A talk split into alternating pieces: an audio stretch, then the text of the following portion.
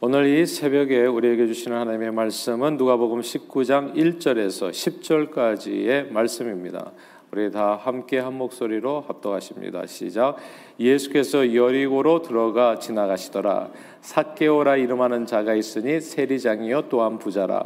그가 예수께서 어떠한 사람인가 하여 보고자 하되 키가 작고 사람이 많아 할 수 없어 앞으로 달려가서 보기 위하여 돌 무화과 나무에 올라가니 이는 예수께서 그리로 지나가시게 되밀어라. 예수께서 그곳에 이르사 쳐다보시고 이르시되 삭개오야 속히 내려오라. 내가 오늘 내 집에 유하여야 하겠다 하시니 급히 내려와 즐거워하며 영접하거늘 무사람이 보고 수군거려 이르되 저가 죄인의 집에 유하러 들어갔도다 하더라. 삭개오가 서서 주께 여짜오되 주여 보시옵소서. 내 소유의 절반을 가난한 자들에게 주겠사오며 만일 누구 이것을 속여 빼앗 은 일이 있으면 내 갑절이나 갚겠나이다. 예수께서 이르시되 오늘 구원이 이 집에 이르렀으니 이 사람도 아브라함의 자손이미로다. 인자가 온 것은 잃어버린 자를 찾아 구원하려 함이니라. 아멘.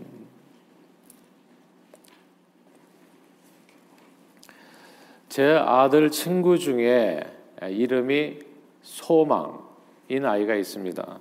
한번 그 이름을 듣고 나니까 잊혀지지 않았어요. 어쩌면 그 아이는 희망이 가득 차나 좋은 아이일 거라는 그런 생각이 들었습니다. 이름이 주는 그런 아, 이렇게 어떤 인상이 있더라고요. 그래서 아이 이름은 정말 생각해서 잘 지을 필요가 있지 않겠나라는 생각이 들어요. 아, 아이 친구들이 여럿 있는데 그 아이만 그냥 기억이 나요. 아, 그 아이가 제일 친한 친구인지는 잘 모르겠지만 하여튼 이름을 한번 딱 듣는 순간에 잊혀지지 않더라고요. 소망이. 그런데 몇 주 전에 제 아는 목사님으로부터 소망이가 죽었다는 말을 들었습니다. 제 아들 친구 소망이가 죽은 게 아니라 그 목사님 교회에 다니는 권사님 댁에 소망이가 죽었다는 겁니다.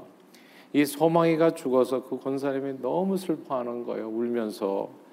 그래서 이 목사님께서 참 그 소망의 할머니를 이렇게 위로해드리기가 쉽지 않은 그런 시간을 보냈다고 했습니다. 저는 권사님 댁 소망이가 사람인 줄 알았습니다.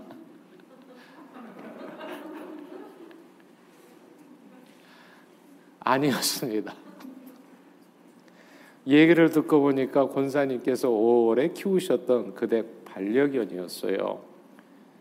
반려견 이름이 소망이었습니다.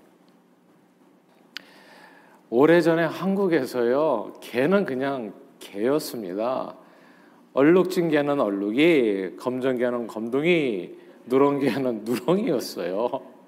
다른 이름이 없었습니다. 이름 없는 개는 이름 없이 살다가 보신탕 재료가 되곤 했었습니다. 그런데 이제 강아지들에게 이름이 붙여졌어요. 미국에서 인기 있는 강아지 이름이 뭔 줄 아세요? 대략적으로 사람 이름하고 똑같아요. 맥스, 찰리, 버디, 쿠퍼, 잭 남자 이름들. 여자 여자 강아지 이름은 루시, 로라, 소피, 클로이, 데이지. 이름만 들으면 이게 딱 소망이에요. 구별이 안 돼. 소망이가 죽었는데 사람이 죽었는 줄 알았어요.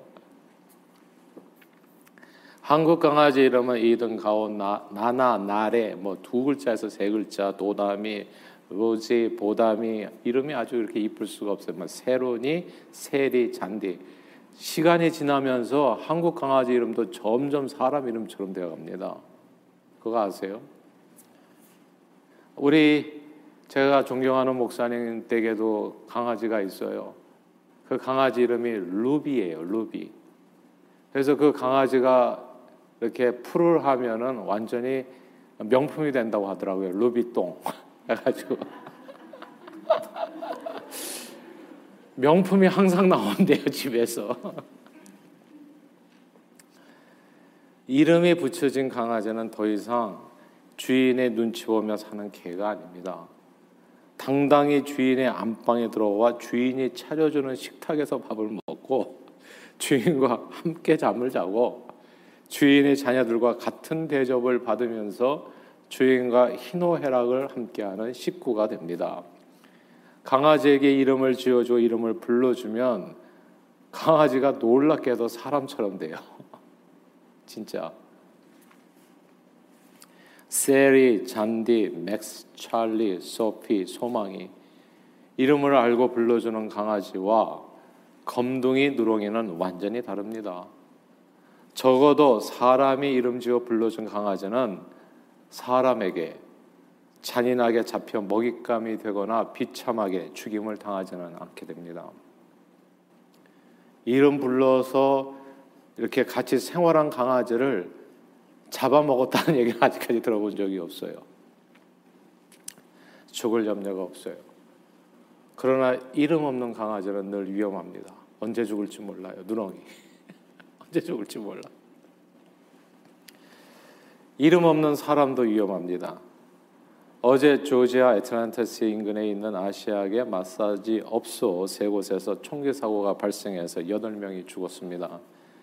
용의자인 백인 남성은 범행 당시에 아시아인을 다 죽이겠다고 발언을 했다고 하지요.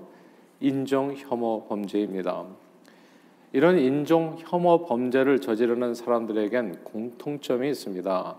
상대방을 이름으로 부르지 않습니다. 그냥 뭉뚱거려서 아시안들, 흑인들, 유대인들 이렇게 부릅니다. 한 사람 한 사람씩 이름 부르지 않아요, 절대. 그냥 누렁이에요. 검둥이고 그러면 죽일 수 있어요.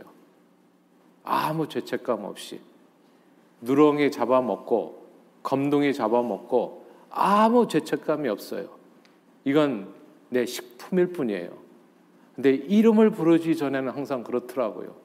흑인들, 황인들, 누렁이, 검둥이가 돼버리면 그냥 언제든지 총 쏴서 죽일 수 있어요. 나와 같은 사람이 아니라 생각하기 때문입니다. 요즘 한인 이세 감독이 만든 미나리라는 영화가 화제입니다. 한국에서 이민한 한인들이 알칸소라고 하는 미국 남부의 한 시골 농장에 정착하는 과정을 그린 영화인데요. 이 영화에 나오는 사람들이 참 중요한 게 이름이 있습니다. 이름이 남편은 제이콥, 아내는 모니카, 아들은 데이빗 그리고 딸은 앤입니다. 저는 이 영화에서 할머니 이름 순자만 빼고 나머지 등장인물의 이름을 미국식으로 정한 것이 신의 한 수라고 생각해요. 만약 등장인물들의 이름이 아, 명호, 경화, 현태, 현수 이런 식으로 순 한국식으로 불려졌다면 이 영화는 미국 사람들에게 절대 미국인의 이야기처럼 느껴지지 않았을 겁니다. 이름이 생각보다 중요해요. 근데 내가 아는 우리 주변에서 흔히 들을 수 있는 사람 이름이잖아요. 사람 이름. 제가 보니까 왜 인종차별이 생기나 보니까 상대를 나와 똑같은 사람으로 생각하지 않기 때문이에요. 왜 그러냐? 상대방 이름이 나하고 달라. 예. 그러니까 우리가 우리 아들, 딸, 뭐 형제, 부모 우리가 흔히 보는 이름이 아니에요. 이상한 이름들이에요. 발음도 힘들고. 그러니까 나와 같은 사람처럼 느껴지지 않는 거예요. 그러나 내가 이해할 수 있는 사람 이름으로 불려질 때 그의 삶은 결코 내가 함부로 대할 수 없는 의미 있는 인생이 되어집니다. 어제 아틀란타에서 무려 8명을 총기 살해한 이제 겨우 21살밖에 되지 않은 이 로버트 롱이라고 하는 이 청년이 상대방을 Asian이 아니라 데이빗, 모니카, 제이콥, 앤으로 불렀다면 결코 총을 들어서 데이빗을 죽이지는 못했을 거예요. 결코 총을 들어서 모니카를 죽이지는 못했을 거예요. 그렇게 하는 행위는 마치 자기 할머니를 죽이는 것, 자기 엄마를 죽이는 것처럼 느껴졌을 테니까 이름이 중요합니다. 이름을 불러줄 때 그 대상은 누구나 무엇이나 나와 똑같은 아주 소중한 의미가 됩니다. 사람이건 강아지건 이름이 지어지는 순간부터 내게 다른 의미가 된다고요. 김춘수 시인의 꽤 유명한 꽃이라는 시를 아실 거예요. 내가 그의 이름을 불러주기 전에는 그는 다만 하나의 몸짓에 지나지 않았다. 이렇게 시작하는데 그 다음 구절이 중요하잖아요. 내가 그의 이름을 불러 주었을 때 그는 나에게로 와서 꽃이 되었다. 이렇게 이어집니다. 사람이나 뭐 무엇이나 어떤 식물이나 동물이나 무슨지 상관없어요. 이름을 지어주는 순간부터 더 이상 몸짓이 아니에요. 그게 의미가 된다고요. 이름만 따뜻하게 불러주어도 내게 상대방의 존재는 진짜 다르게 느껴집니다. 서로가 서로의 이름으로 불러주면 서로가 서로에게 총을 겨눌 수 없고요. 상대방을 절대로 먹잇감으로 생각할 수 없는 잊혀지지 않은 의미가 됩니다. 그러나 서로의 이름을 모르고 서로의 이름을 불러주지 않으면요. 서로는 서로에게 아무 의미 없는 몸짓에 지나지 않게 됩니다. 저는 한인 사회도 이제 앞으로 좀 더 변할 수 있으면 좋겠다 싶어요. 우리는 이름 부르지 않는 세상에서 너무 오래 살았잖아요. 누구 엄마로 불리고 누구 아빠로 불리고 그리고 감히 어, 젊은 사람들이 어르신들의 이름을 부른다 함자를 입에 올린다는 것은 엄청난 이건 무례한 행동이죠. 그러니까 우리는 서로의 이름을 몰라요. 이거 진짜 저희 어머님 소천하실 때 제가 알게 된 건데 우리 형제들에게 물어봤더니 우리 이모님 고모님이 이름을 모르더라고요. 이름을 모르더라고. 고모님은 알고 이모님은 아는데 이름을 몰라. 이름을 한 번도 불러본 적이 없거든. 예. 야 이게 이런 세상에서 우리가 지금까지 살았구나. 예. 이름 부르면 마치 상대방을 좀 존중하지 않는 것처럼 희한한 세상에서 우리는 지금까지 살아왔던 거예요. 그래서 제가 제 아내의 이름을 영어로 K로 정해줬잖아요. K. 예. 그러니까 한국 이름은 부르는 게 아직도 좀 어색한가요? 그럼 영어 이름을 뭐 우리 강아지 이름 지어주는데 소망이 뭐 이렇게 해가지고 이름을 서로 지어서 불러주면 어떤가 싶어요. 야, 이 이름 부르는 게 이렇게 소, 이름을 불러주는 순간에 달라져요. 상대가 내게 의미가 달라진다고요. 오늘 본문 얘긴데요. 세리장이요 부자인 삭개오라는 삭개오라는 사람의 이름이 이제 등장합니다. 이 삭개오라는 사람은 여기에 이 성경에 이것 외에는 이제 안 나오잖아요. 사실 nobody였죠, 그냥. 로마 식민지 시대에 팔레스타인에서 이 세리장을 하셨는데 이 세리장이라고 하는 이거 직업 자체가 일제 시대 매국노 일제의 앞잡이라고 생각해도 과언이 아닙니다. 사람들은 이 런 인간을 결코 존중해서 이름 부 이름 지어서 부르지 않죠. 이름 안 부르죠. 예. 사람같이 여기지 않을 때 사람들은 그런 상대를 이름이 아니라 종종 개, 소, 말 등등 짐승의 자식으로 부르곤 합니다. 이름 안 부르죠. 개 누구 있잖아. 뭐 이렇게 얘기하잖아요. 그 정말 뭐라고 이렇게 하여튼 사람 이름으로 사람으로 굉장히 비하해서 부르게 되고 그렇게 한 번 짐승처럼 여겨지게 된 상대는 그리고 언제 누가 죽여도 하나도 이상하지 않게 생각합니다. 사람이 아니거든요. 나와 똑같은 이름 부르지 않을 때 그런 일이 벌어져요. 그런 사람이 예수님 시대에 사개오였습니다. 아무도 사개오의 이름을 불러주지 않았어요. 어릴 때는 키가 작아서 아마 친구들에게 놀림 많이 받았지 않았을까 생각해요. 그렇지 않습니까? 우리 어렸을 때 생각하면 보통 신체적인 약점이 있는 아이들은 어렸을 때 아이들이 짓궂잖아요. 별명 지어서 불릴 때가 많았거든요. 우리 한국에 여러분 아실 거예요. 땅딸의 이기동 씨라고 아십니까? 예. 키만 작으면 우리는 다 땅딸보가 되는 거예요. 걔 알잖아 땅딸이 이렇게 부르지 이름을 부르지를 않아요. 준토막 우리 고등학교 때 선생님이 준토막이셨어요. 예. 그냥 그게 별명이에요. 그냥 이름이 없어져. 그냥 그 키 그걸로 난쟁이, 쇼다리 진짜 놀림말들이 많잖아요. 어릴 때 사기오는 작은 키로 인해서 많은 수모를 겪었을 거예요. 이름으로 불린 적이 없었을 거라는 말입니다. 이름이 불려져야지 내 존재감이 있는 거고 내가 의미 있게 느껴지는 거 그런 건데 내 인생은 의미가 없어. 내 그냥 태어날 때부터 작게 태어난 그 사이즈로 인해 가지고 한없이 놀림 받으면서 살았다 이 얘기입니다.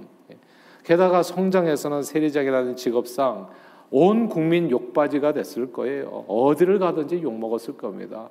우리 뭐 대대로 욕하지 않습니까? 우리 매국노들 뭐 일제 친일 친명 사진 민명 사진까지 만들어 가지고 말이지 대대로 모욕하잖아요. 대대로 대대로.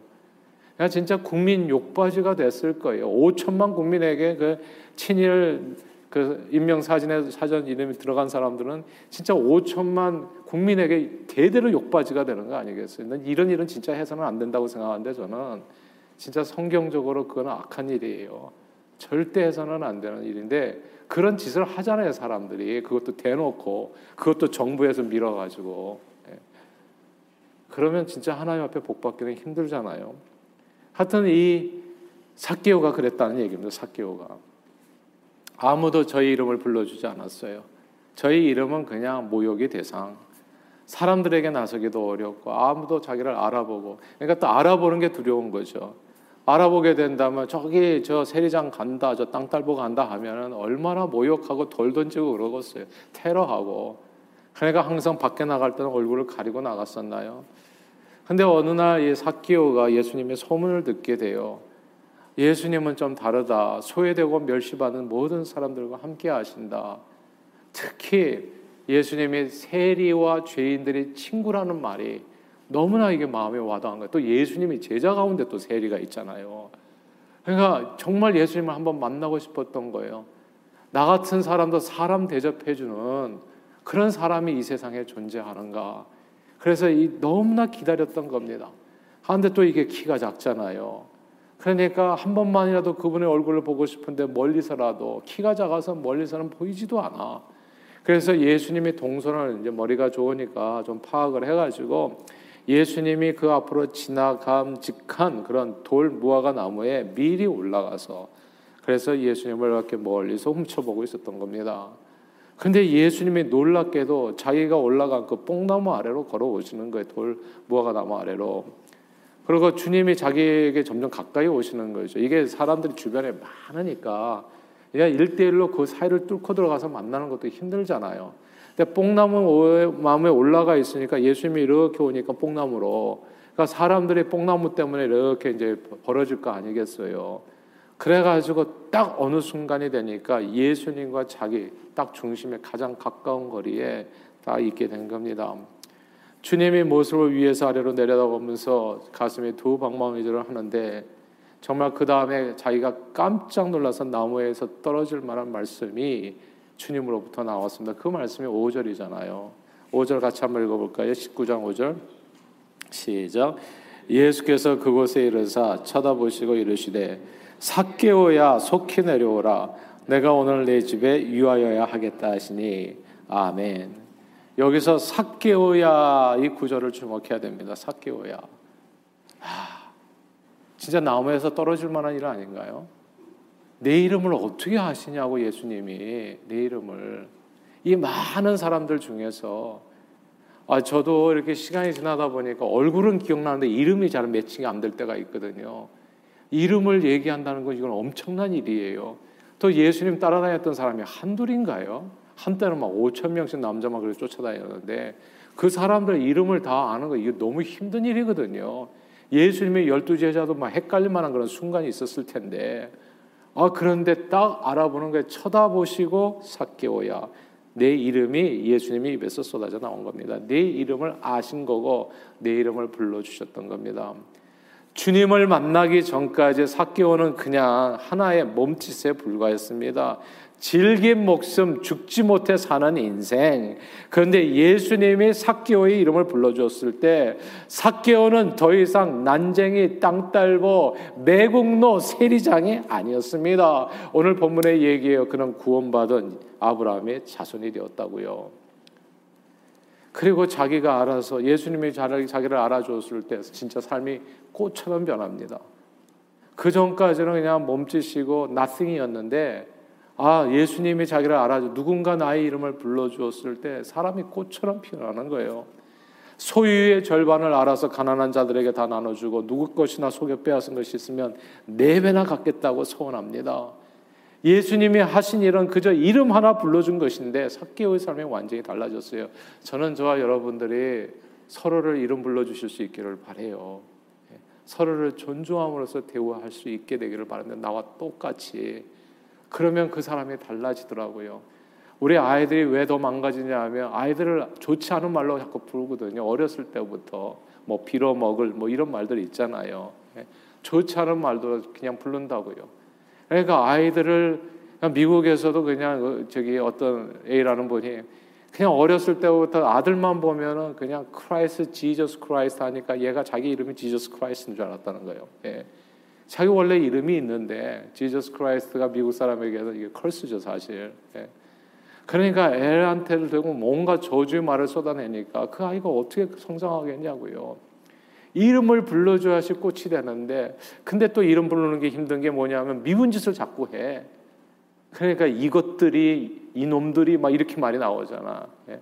그러니까 이게 정말 그러니까 더 망가지는 거죠. 예전 어르신들 말이 다 맞는 것 같아요. 미운 자식에게 떡 하나 더 준다고. 그래야 사람 된다고. 이름을 불러줘야 될 때 이름을 불러줘야 되는데 예수님의 하신 일 딱 미운 짓 하는 세리장에게 이름 하나 불러준 것밖에 없어요. 사케오야, 사케오야. 이름 하나 딱 불러줬는데 사케오의 삶이 완전히 달라졌잖아요. 검둥이, 누렁이 똑같은 계획이에요. 이름만 불러줘도 이 개가 달라집니다. 코코, 삐삐, 잭, 루비, 소망이 이름 딱 지어가지고 불러주잖아요. 그럼 이 개가 그때부터 인생이 달라져, 개의 삶이 달라져요, 모습이 달라지고 더 이상 상대는 개가 아닙니다. 그 개는 이름을 불러준 사람에게 의미가 됩니다. 때로 위로가 되고요, 기쁨이 되고 행복이 되어줘요.